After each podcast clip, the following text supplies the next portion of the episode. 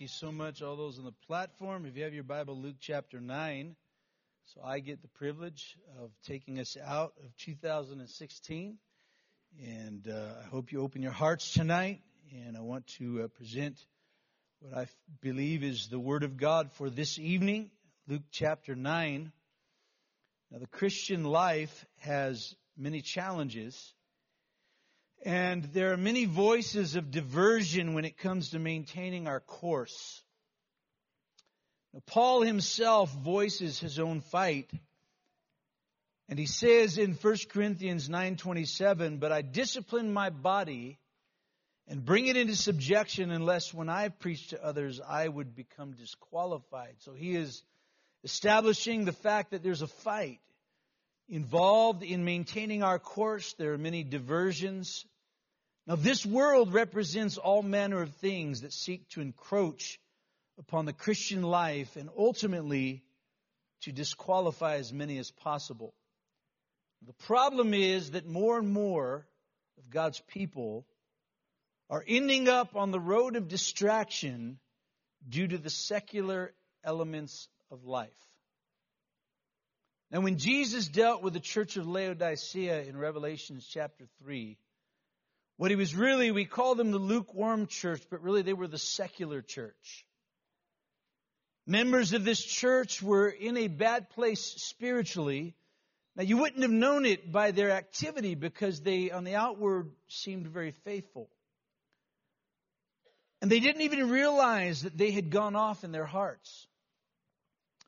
The reason they didn't realize it is because they were doing fine financially. Money was rolling in, their lifestyles were flourishing, and they didn't see how much the secular had actually encroached upon them, and they were no longer really contending. They were just enjoying life, liberty, and the pursuit of happiness, and Jesus says, I take issue with that. They were not sinning in the sense that we think it takes to become backslidden, but they had no real fire of God in them, and the result was because of the secular encroachments of life. And that's what I want to preach on tonight the secular encroachments of life out of Luke chapter 9, beginning in verse 57. Now it happened as they journeyed on the road that someone said to him, speaking to Jesus, Lord, I'll follow you wherever you go. Jesus said to him, Foxes have holes, birds of the air have nests, but the Son of Man has nowhere to lay his head. He said to another, Follow me. But he said, Lord, let me first go bury my father. Jesus said to him, Let the dead bury the dead, but you go and preach the kingdom of God. And another also said, Lord, I'll follow you, but let me first go and bid them farewell who are at my house. But Jesus said to him, No one having put his hand to the plow and looking back is fit for the kingdom of God. The secular encroachments of life. I want to first talking uh, about fighting against a secular culture. Now we live in a secular world and are called to fulfill a spiritual calling and purpose. So this alone brings a bit of tension. Now, when I say secular, we're dealing with the attitudes, the activities, or other things that have no religious or spiritual basis. Modes of business, ways of thinking that have no spiritual basis. And the thing about the secular arenas of life is they're not all sinful in and of themselves. And this is where the deception can come in. Now, just because we label something secular does not mean it's sinful. It's still secular though. Now what I said just, I said a lot right there. Just because we label it secular does not mean it's sinful, but it's still secular. Now let's focus for a moment on the secular based upon the things in life that have no religious or spiritual basis. We're talking about these secular attitudes and activities and other things that, while are not sinful at face value, are connected to the draw power that this world has. And the end result, if we're not careful, is the shifting of appetites And this is a very important subject because we are appetite driven as human beings. Now, the devil uses the world to seduce our hearts and affections to other things. One man is quoted as saying, The world is not neutral. Sights and sounds are orchestrated by somebody, somewhere, to do something. The world wants to tease you, get you, embrace, use, and defile you through relationship with it. One of the features of the last days will be secularism winning out in people's pursuits in life, and this will be true also in the church. That secularism will win out above the spiritual. Now, secularism deals with how the world works based upon our own reasoning and our own five senses. It deals with ideas and philosophies and a secular perspective on things like entertainment, leisure, career, and purpose in life and how we spend our time. Secularism. Now, in Matthew 24, he begins to give us an understanding of what the last days will, will entail. And in verses 37 through 39, as the days of Noah were, so also will the coming of the Son of Man be. For as in the days before the flood, they were eating and drinking, marrying and giving in marriage until the day Noah entered the ark. Did not know until the flood came and took them all away, so also will the coming of the Son of Man be. So this is describing large portions of humanity intoxicated by the secular elements of life. And, and again, let's remember, just because we label it secular doesn't mean it's sinful. But they're intoxicated because it's still secular. It's not spiritual. And they're intoxicated with this secular element of life, and it caused them to miss the boat. Just like Jesus is saying that it's going to cause many to miss the rapture. Can you imagine how sobering that's going to be if you're, you know, you're not out there just committing all sorts of whoredoms and, and acting crazy and being stupid and a liar, but you missed the rapture because you were just so intoxicated with the secular parts of life that you didn't realize your heart had drifted away from you? And the thing about this is biblical preaching does not sway the secular mind. Noah, over a hundred years of preaching, to no avail. Because when you're dealing with a secular mind, I mean, preaching becomes something that seems in our reasoning that, you know, that's trivial, that, that, that's something that's of opinion. Or more, it becomes an agitation. Biblical preaching flies in the face of the secular. This is why they don't understand the Christian lifestyle. They don't understand the priorities we have in life. You know, they don't put it together to say, well, you're highly committed to this in your life. You serve this purpose in your life just as intensely as I serve the purposes of the kingdom of God, but somehow I'm all weird and out of whack because I'm pursuing something that you think is forced on me. It's because that's the way the secular mind thinks. Only reason why you guys do that is because they force you to do it. And preaching flies in the face of the secular because it's not reasonable to their secular pursuits. In our text, as Jesus approaches these men as they're on a journey, each person is giving a secular excuse to why he cannot follow Jesus.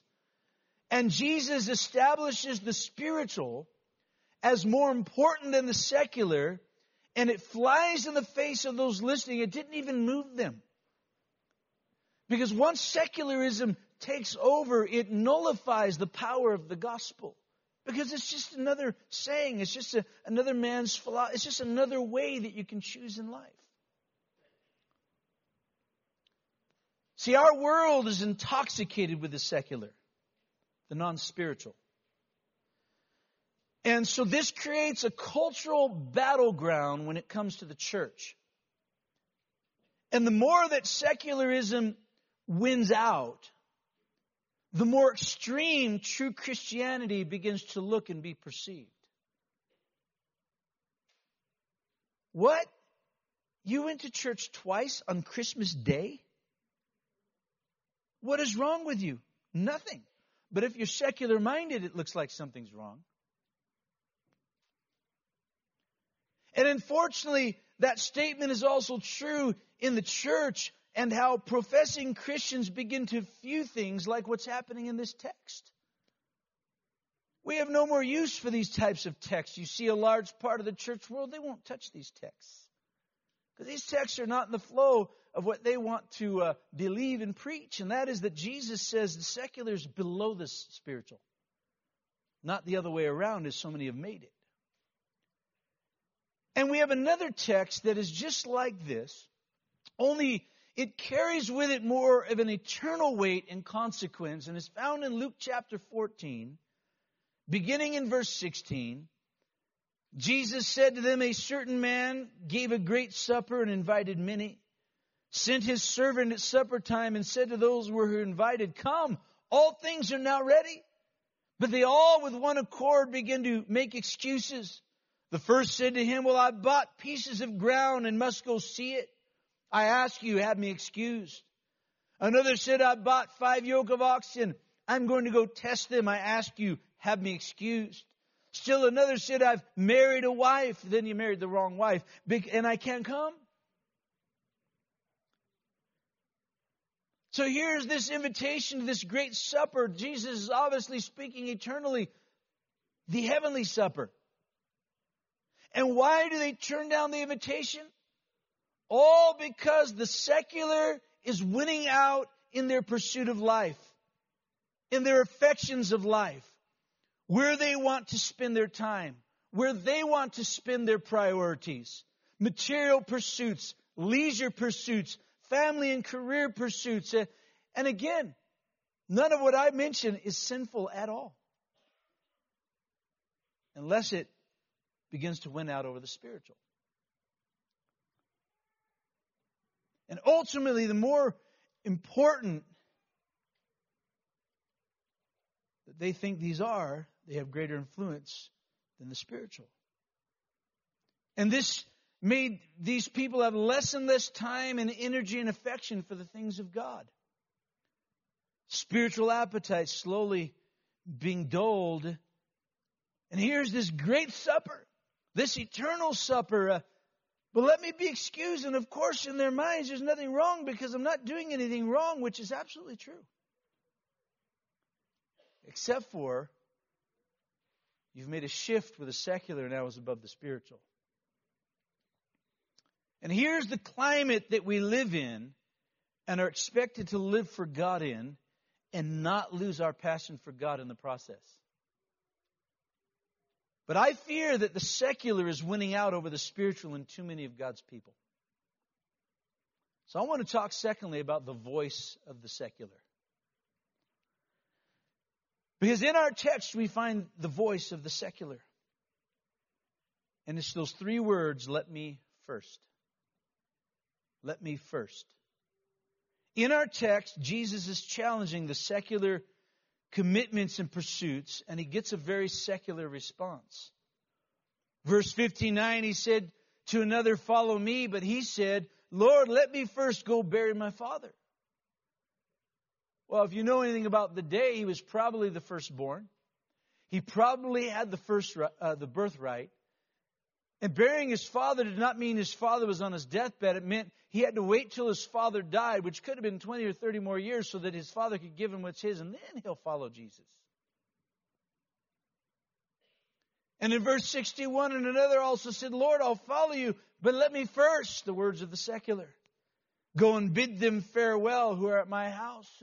Jesus, understanding the issue of family domination of the day, uh, understood you're going to go bid them farewell. You're not going to come back. And he says, No man having put his hand to the plow and looking back is fit for the kingdom. You're going to turn back. See, the voice of the secular, when challenged with the spiritual, is let me first. It's not a flat out no.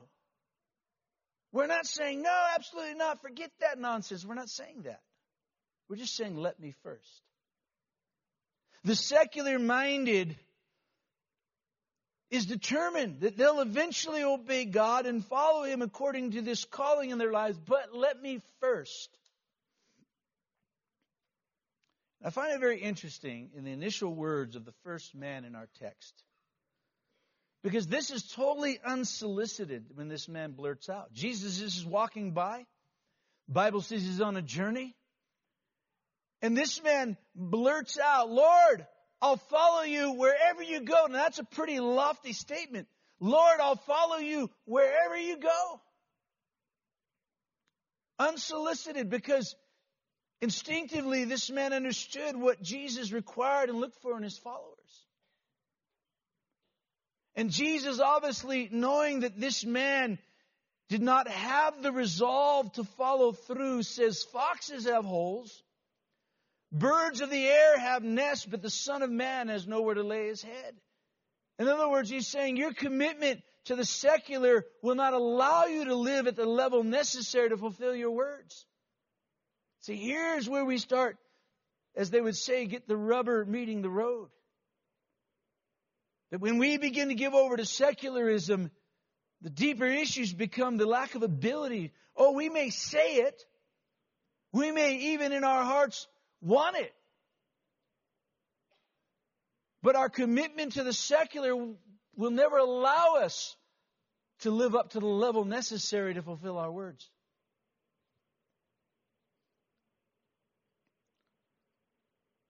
This is further illustrated in the rich young ruler.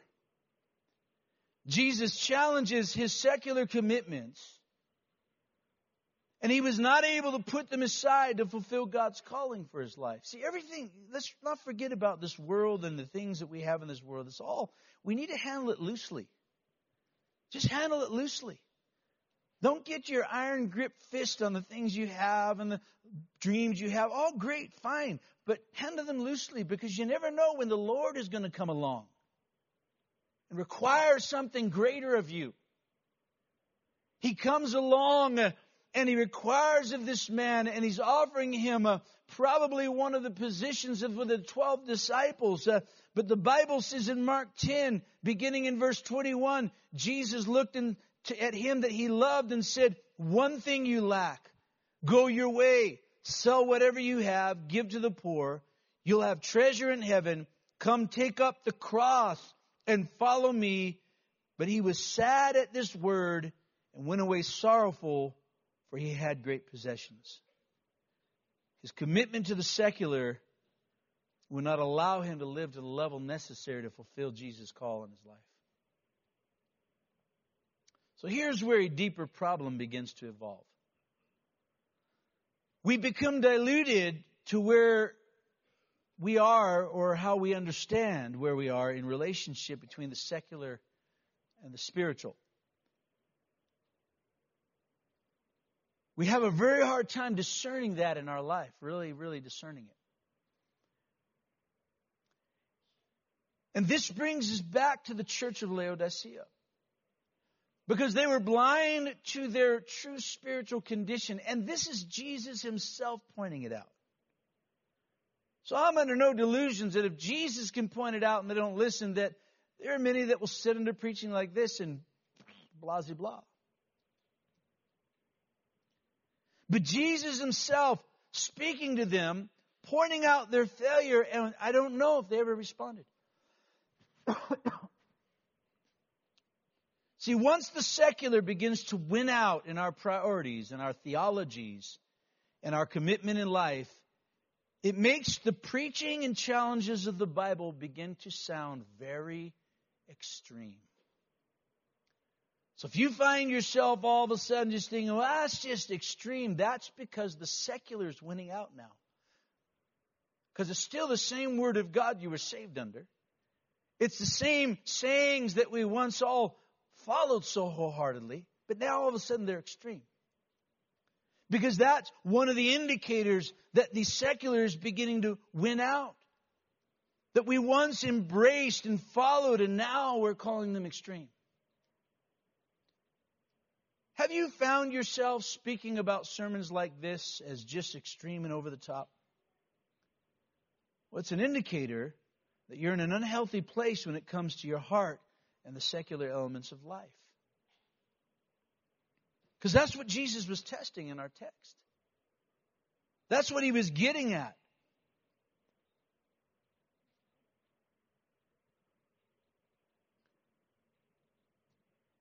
The issue at hand then becomes idolatry. So let me talk about this for a moment. Because listen to what God told his people Israel when the secular was winning out over the spiritual. Isaiah chapter 2, verses 7 and 8. The land also is full of silver and gold. There is no end to their treasures.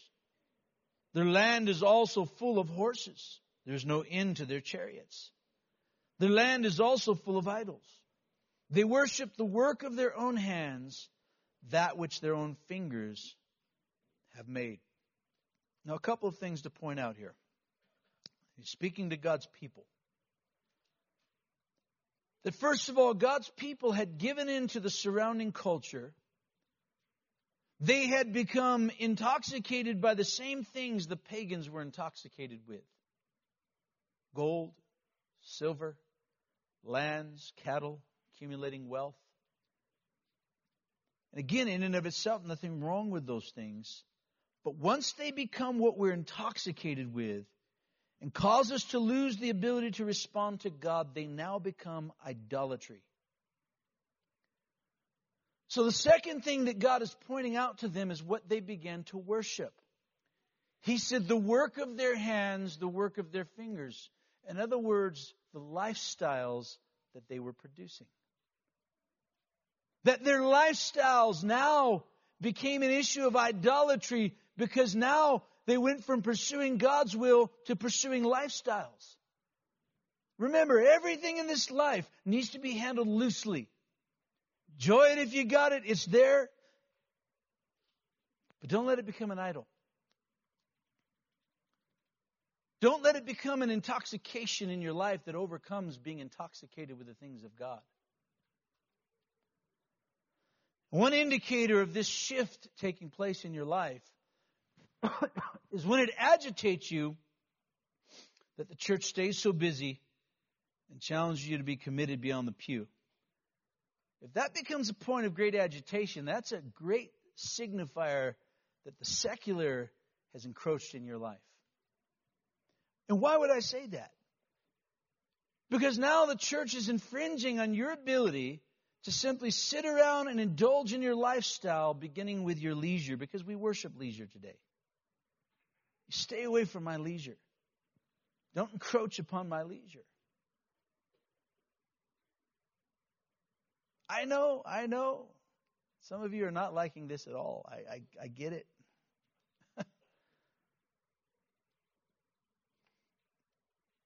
Lord, I'll get around to doing some things for you and making a deeper commitment, but let me first. That's the voice of the secular winning out over the spiritual. Idolatry is all about what's first in your life. And this all sounds extreme, very extreme, as a matter of fact, and becomes very agitating to secular society or to secular Christians. Now, I fully expect some of the ways that I function in life and the way our families function over the years to seem very extreme to my unsaved family. Now, they've learned over the years how to adapt, but they, they really had a hard time uh, embracing this Christianity that was all consuming. But I expect that out of them. But I don't expect that out of the church. But yet it happens. Because idolatry is all about what's first in your life. And if the secular begins to win out, everything we do is going to start seeming more and more extreme to you, become more and more of an agitation to you. So let me close then with the necessary renewal. Jesus makes a parting statement in the text. It's verse 62. Jesus said to him, No one having put his hand to the plow and looking back is fit for the kingdom of God. Now, this presents the idea of someone who was once fully engaged, but pulls back, loses focus, and their attention is now on something else as a priority. That's the picture that's presented to you and I. There's only one solution that is presented to us and that Jesus presents to those that is speaking to based on what he just said. The only disposition that will keep us from diverting to the secular over time is by staying fully engaged in God's work and purposes. But see, there's the tension. Especially the longer we serve God. We really do get the mentality that somehow we put in our due, we put in our time, we've done our thing. Well, tell Caleb that after 80 years. Tell the Apostle Paul that who finished all the way to the end. Tell Jesus that. Tell the disciples that. No man having put his hand to the plow and looking back is fit for the kingdom. So at some point, if you're not careful, you once were engaged, you were full on, all in, you've taken your hand back, you've diverted your attention. At some point, you become unfit for the kingdom. Unless you get back on, of course, which is where we're going with this. Hand to the plow is a picture of pressing in, fixed on what's ahead. I'm going to read the NIV version of Paul's words in Philippians 3 12 through 16. But I press on to take hold of that for which Christ Jesus took hold of me. Brothers, I do not consider myself yet to have taken hold of it, but one thing I do, forgetting what's behind and straining towards what is ahead. I press on toward the goal to win the prize for which God, God has called me heavenward in Christ Jesus. All of us who are mature should take such a view of things. Who? All of us that are mature.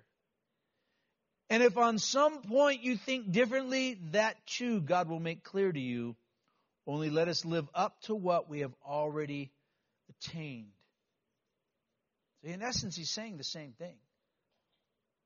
He says that the way that God laid a hold of me in the beginning, and the way that I laid a hold of God in the beginning, he says that's the same way I try to live even today, all these years later knowing that this is a point of, contention in this world and there's so many things that are trying to divert me and so therefore I press and I, I keep my eyes straight ahead and I don't become diverted.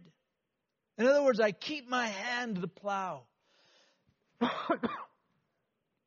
requirements of this happening deal with staying engaged in the agenda and the flow of God's church and the specific will of God for your life. The specific will of God for your life. He says, the same way I was willing to give up things for God and alter pursuits in life for God in the beginning of my conversion is the same way I press on still today in my latter years of salvation forgetting what's behind, straining towards what's ahead, handling everything in between very loosely. And ultimately, you know what he's saying? It's no regret living. I have no doubt there are people here that you gave a lot. You surrendered to it all. You gave yourself for the gospel plow. You fulfilled years of sacrifice and surrender, and today you sit in regret.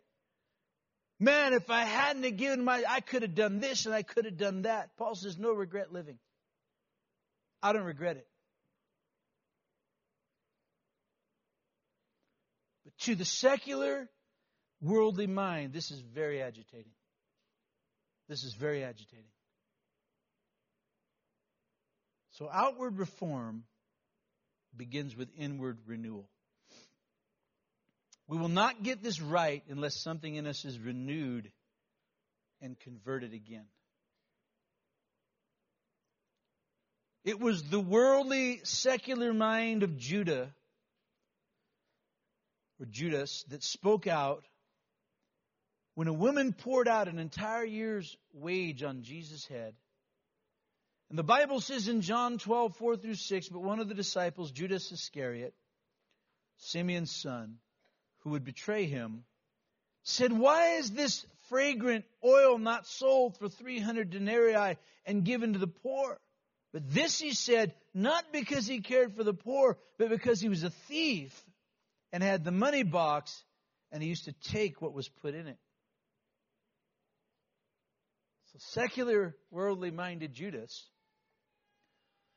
could not come to grips with this woman's amazing sacrifice and surrender before Jesus Christ. His secular mind could not process this.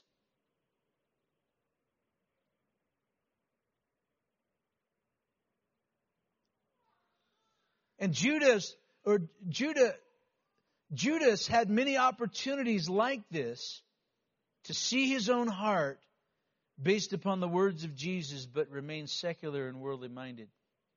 We too have many opportunities. God will appeal to us. But here's the problem.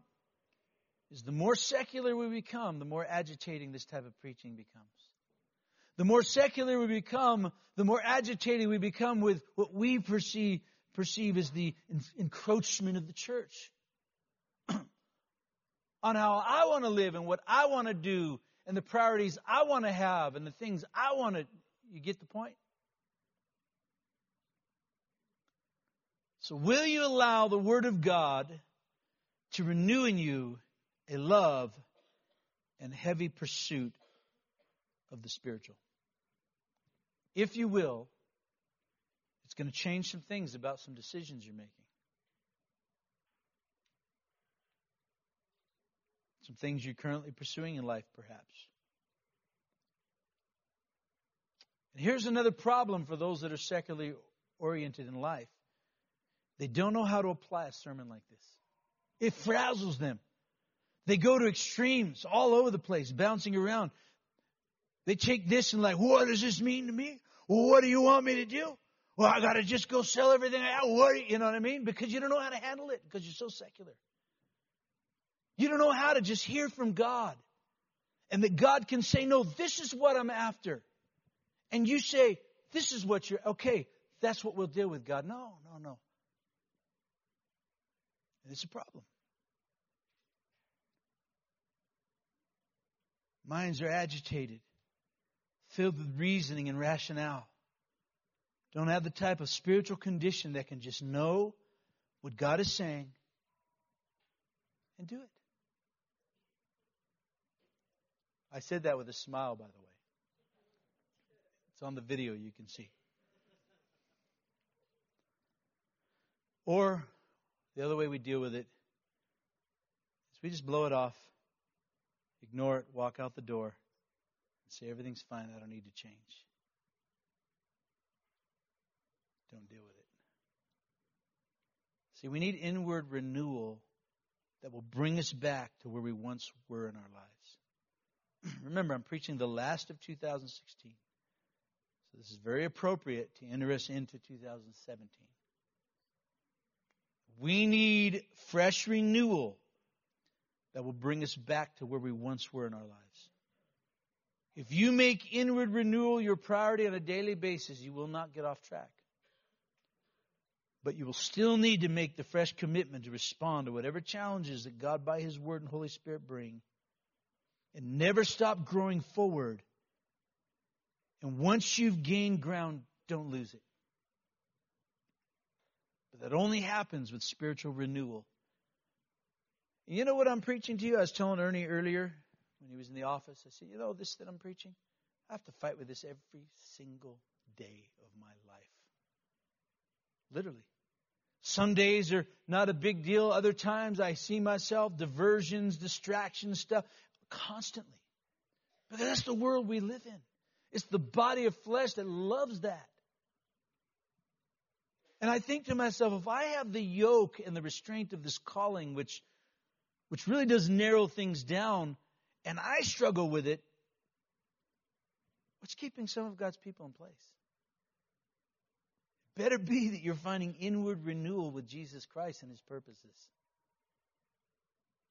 And we must be constantly pushing back on the secular encroachments of life because listen, this is what will define the end. This is the defining feature of the end. Is they were just about the secular pursuits of life, living for happiness, living for the latest and the greatest. That's where their hearts really were. That's where their affections were. And when Jesus comes along in his moment, you never know when he's going to come along. And he comes along in his moment and says, Follow me. They didn't have the spiritual wherewithal to live to that level to fulfill it. They didn't have it. They couldn't do it.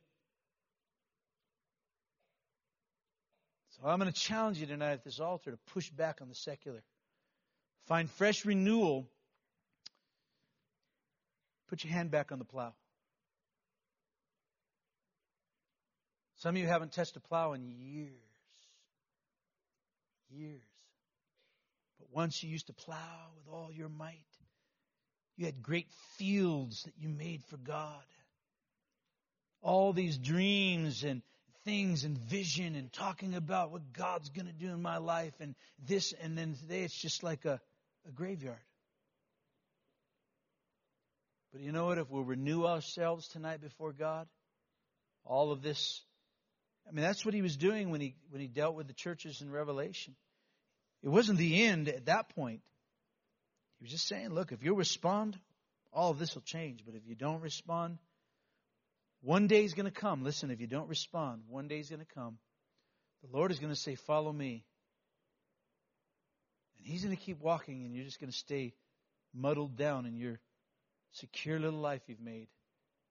Not pursuing the will of God, but pursuing your lifestyle. And you know what?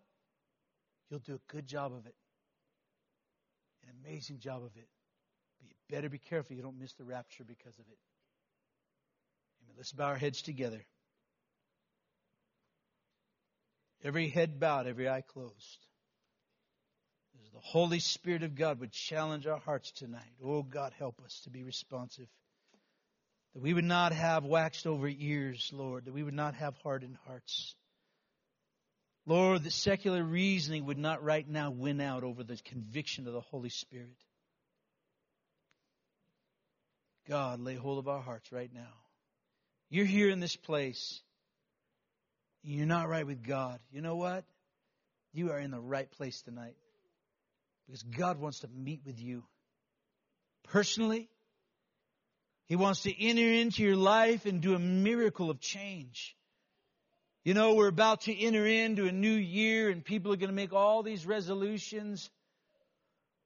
But for a lot of people, the reason they make resolutions is because they're just hoping beyond hope that somehow something can change for them. But you know what? I'm going to read your future to you. If you don't accept Jesus Christ, it'll be same old, same old, and more of it. But you know what? Tonight, it's like a line that's drawn. And God says, if you'll step over and meet me on the other side of this line, 2017 will be better than anything you could have ever imagined. It'd be so amazing what God will do in your life. Beginning right here tonight. And I want to make an appeal to everyone here that is not right with God. You're not a Christian. You've never been born again. You've never given your life to Jesus Christ and really lived for God. I'm talking about going beyond just believing in God or owning a Bible or wearing a cross around your neck. I'm talking about really giving your life to Christ and beginning to follow Him more than anything else in life. I'm telling you, if you'll make that choice tonight, 2017 will be amazing for you. All those things you only hoped will become real because there's a real God wants to be involved in your life, but you have to come on God's terms. And tonight, you're here, you're not right, but you want to get right with God tonight. And I want to just help you by praying with you tonight. Simple prayer that would lead you to Christ eh, and help you cross this threshold into next year with God in your life. You'd say, you know what? That's me. That's what I want. I want you to pray with me. If that is you, I want to ask you to do something. I want you just to lift your hand up so I can see it. That's me. That's what I want to do tonight. That's what I'm ready to do. I'm ready to give my life to Jesus Christ, cross over this threshold into a new year with Jesus in my life, with the hope of real change. Thank you so much. You can put that hand down. Who else? This honest heart tonight. There's others. God is dealing with you. Tonight's your night. This can be your year. God will draw you to Himself and do a miracle. Uh, will you come to Jesus tonight? Who else along with this honest heart? I'm ready to get right. Would you pray with me? If you want that, I want you just to lift your hand up so I can see it, acknowledge it. Thank you so much. Who else? You can put that hand down. God bless you. There's others here tonight. God is dealing with you. You're ready. It's time to cross over. Let's do this. Let's make this right. Let's see what God will do in 2017. I'm telling you, I can't tell you what, but I can tell you because I know God and I know what He's done in my life. It'll be amazing. Change. Addictions broken. Anger taken out of your life. Marriages restored. All sorts of things that God can do if you'll just come to Jesus tonight. There's others here. You're ready for that? You want us to pray with you? I want you just to lift your hand up so I can see it. Who else with these honest hearts here tonight? There's others. Thank you so much. Who else? You're backslidden tonight. You know the truth. You've lived the truth, but you're not living it now, but you're ready to. And you'd lift your hand up all across this place. Who would that be? God's dealing with you right now. You're not right with God. You're backslidden. Come to Jesus. Thank you. Anybody else along with these honest hearts? Waiting. There's others here tonight. You can cross over the threshold that something radical and new can happen in your life. Come to Jesus. Who else would come tonight? Lift your hand up very quickly so we can pray with you. Then we're going to move forward in the service. Okay. You lifted your hand. I want to thank you right over here. Thank you. You lifted your hand. I want you to look at me eye to eye. You meant that? You meant that? Yeah, you meant that? I need all three of you to come. If there was anybody else that lifted your hand, you're coming. Just come. These brothers are walking down the aisle with you. Somebody else here, they lifted their hand. I don't remember who it was. Thank you, Jesus. Every head bowed, every eye closed. Listen, church. Renewal. There are many secular encroachments of life. We have to live this. The distractions of the 21st century are more than any other generation in history has had to deal with because of technology, because of potential.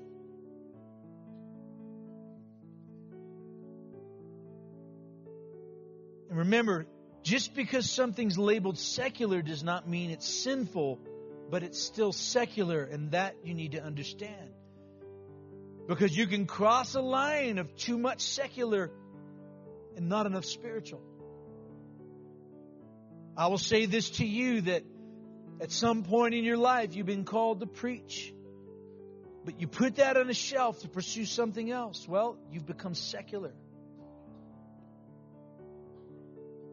You've become secular. The secular has encroached.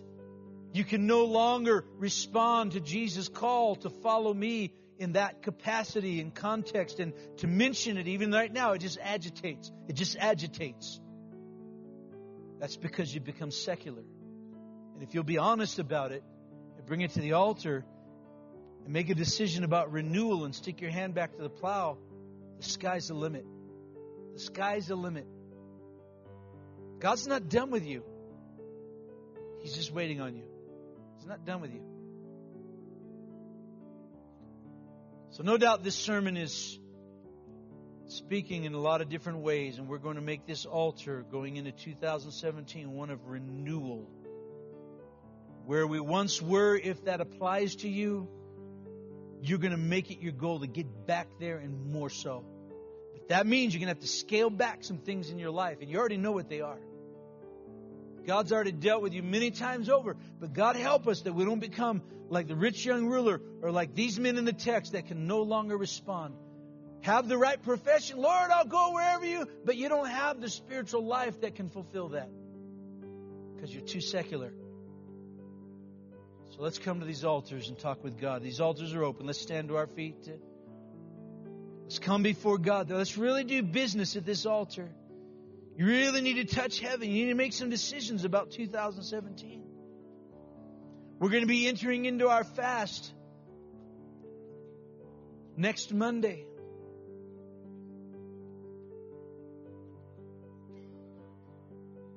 It's a great time to be renewed by God in our pursuits of life, the decisions we're making. And make sure that God can always come at any time, in any season, and say, Follow me. The Bible says when he came to the disciples and said that, they dropped their nets and followed him. You know how radical that was? See, but here's the problem. The, the more secular that society becomes, the more extreme that we are viewed. And if that was just secular society, we could deal with that. But the problem is that's in the church.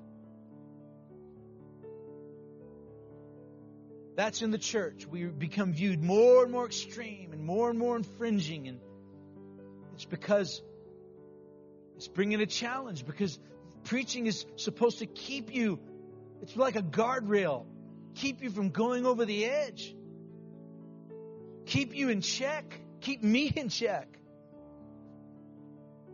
by the Holy Ghost. And, and let me just tell you this, let me just say it that if you're secular, your kids will be more secular than you are. There's no way to avoid it. With a few exceptions, there's no way to avoid that. And that's scary. Oh, God, help us tonight. Have access to our hearts, Lord. God, let the wax that is built up within us, that is impeding the Spirit of God from speaking to us, Lord, be melted down by the Holy Ghost tonight.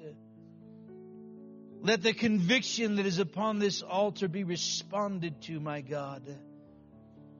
Lord, have access to our hearts. God, have access to our priorities.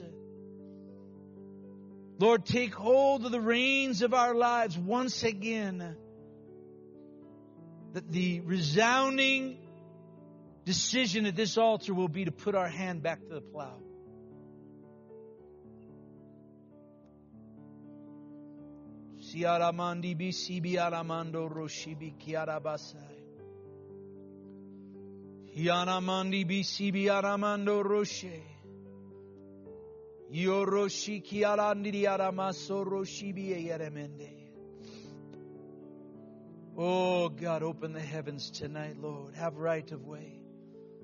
God, break through the hardness of hearts tonight. Break through all carnal reasoning, my God. Let the Word of God triumph over everything else tonight in Jesus' name. That the secular would be subdued under the spiritual and be subservient to it in our lives. We would be willing to say yes to you, God, not let me first. You know, we really think that let me first is an appropriate response because really what it's saying is, I'm not saying no. I'm just saying let me first. But that's the secular voice. That's the secular voice. It's not acceptable.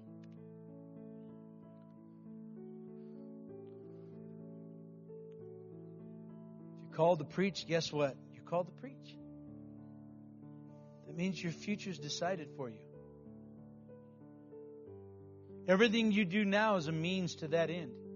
Anything you do to better yourself, anything you do to make yourself of more earning potential, it's all for one purpose and end. And it isn't so that we can enrich ourselves and have a grand, awesome career. No, it's so that we can preach the gospel and sustain ourselves to that end. That's what it is. That's the reason when Elijah came down and cast his mantle on Elisha. And Elijah said, Well, let me go and bid them farewell. And, and he says, What is that to do with me? That's between you and God, in essence, is what he was saying. Elijah knew the moment and he went and he boiled the oxen. And he went on to Elijah. And God gave him a double portion ministry.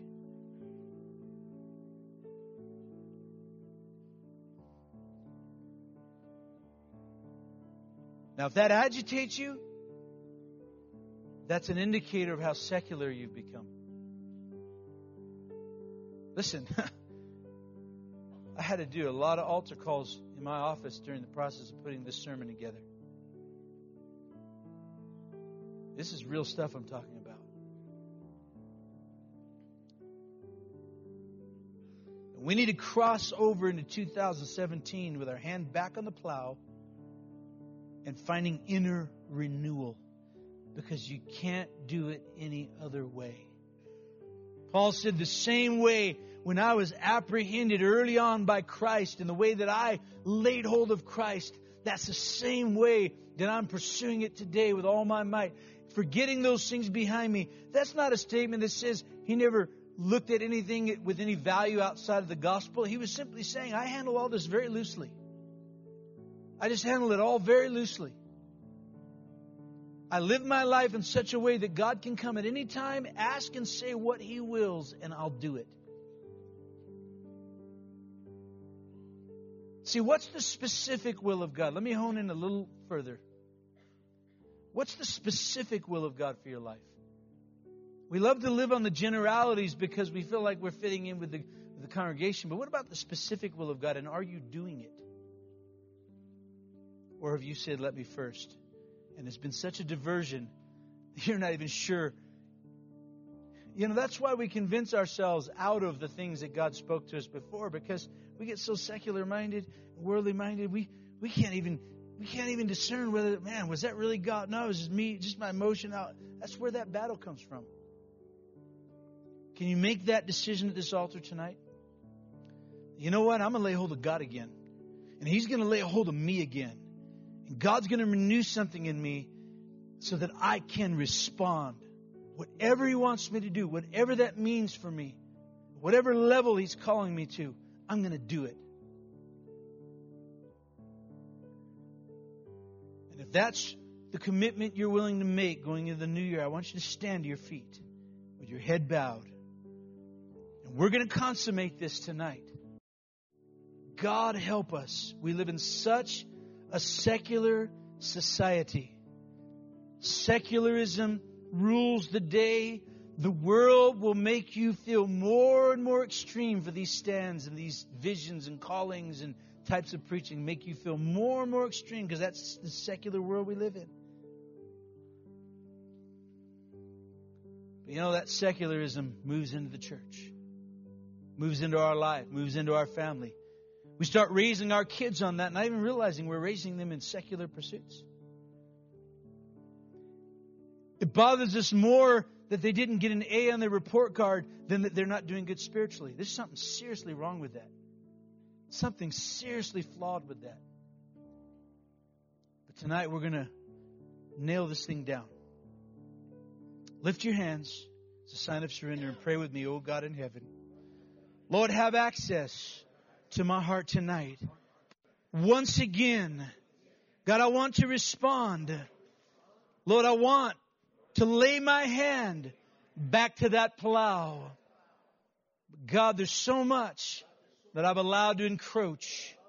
Distractions, diversions, secularism. God, I want to surrender again tonight. And I need your help that you would access my heart in the days ahead, God, that you're going to take over again. And I'm going to surrender not just tonight, but again tomorrow, and again the next day, and again the next day. And I'm going to live just like the day that I was converted when you laid hold of me and I laid hold of you. God, I want that again. Fill me again with vision and calling and destiny and purpose for God. I seal this before you in the name of Jesus. Begin to worship Him tonight.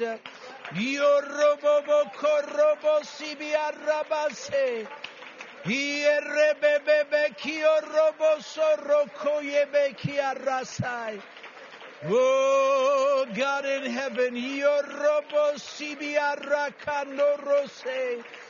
Yondi Bikio Robobo Sibianda Rama Korebese. Hallelujah, Lord and Savior. Redeemer, Hando Robo Sibikia Rabando. Ikondi bisibia rabakore. Hallelujah. Worthy to be praised, O God. Exalted and magnified. Lord, have access tonight. Oh, God, have access to our hearts, we pray, Lord.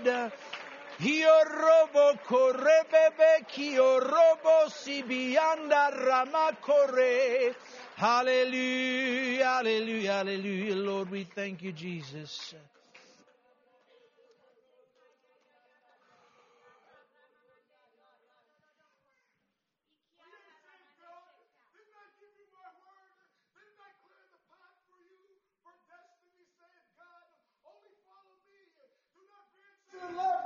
Nor to the right, for I am giving you my spirit, that you may walk across the finish line. Thus saith the Lord thy God. We give you praise. We give you praise.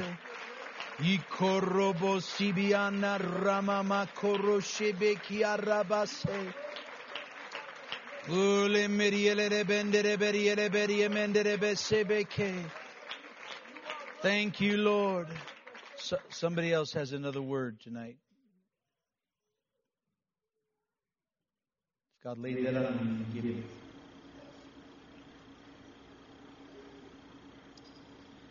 Why do you scratch about the earth, saith the Lord, looking for this and that, uh, fearing the days that are coming before you, saying, How will I eat? How will I survive? My life is ruined right now. You say to yourself, uh, But don't you know that I am the Lord, most high? I live above the heaven, above the heavens, uh, and I see your life. I see your future. I have laid out a plan before you, and I will bring it to pass, saith the Lord. Yes. Hallelujah. Give him praise tonight.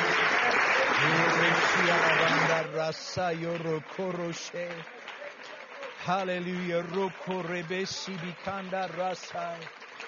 Ule meriaramando robo koroshe. Thank you, Lord. And so you got to take it. It's got to still be there in the morning. For some of you, this is going to vex you for days. I'm just telling you. This is going to vex you for days until you surrender. Matter of fact, I'm saying that by the Spirit of God. For some of you, this is going to vex you for days until you surrender. Coming and going. And you're going to remember these words. And when you, wherever you're at, whether you're driving down the road, in the bed at night, somewhere, and, and when, when you decide, that's it, I'm, I'm giving in to you, Lord, you'll be totally set free. Be the most power. Matter of fact, it'll be a, a powerful visitation on your life. It's going to be so supernatural. You're going to be vexed until you do it. Amen. So we're going to dismiss. Amen. And don't forget if you are picking up a turkey or a brisket to get those on the way out. We very much appreciate you doing that. Um, have a great weekend to look forward to. Don't forget the Spanish service tomorrow. Saturday morning is prayer and outreach, and then our banquet. Saturday night's going to be a fantastic time. You'll enjoy it. Your kids will enjoy it. So let's come, and then we'll be back in church on Sunday. Let's bow our heads together. We're going to rejoice, dismissing, thanking God for all that He's done, helping us. Amen. And I'm going to ask if um, if Sal Iglesias would just lift his voice and dismiss us in prayer.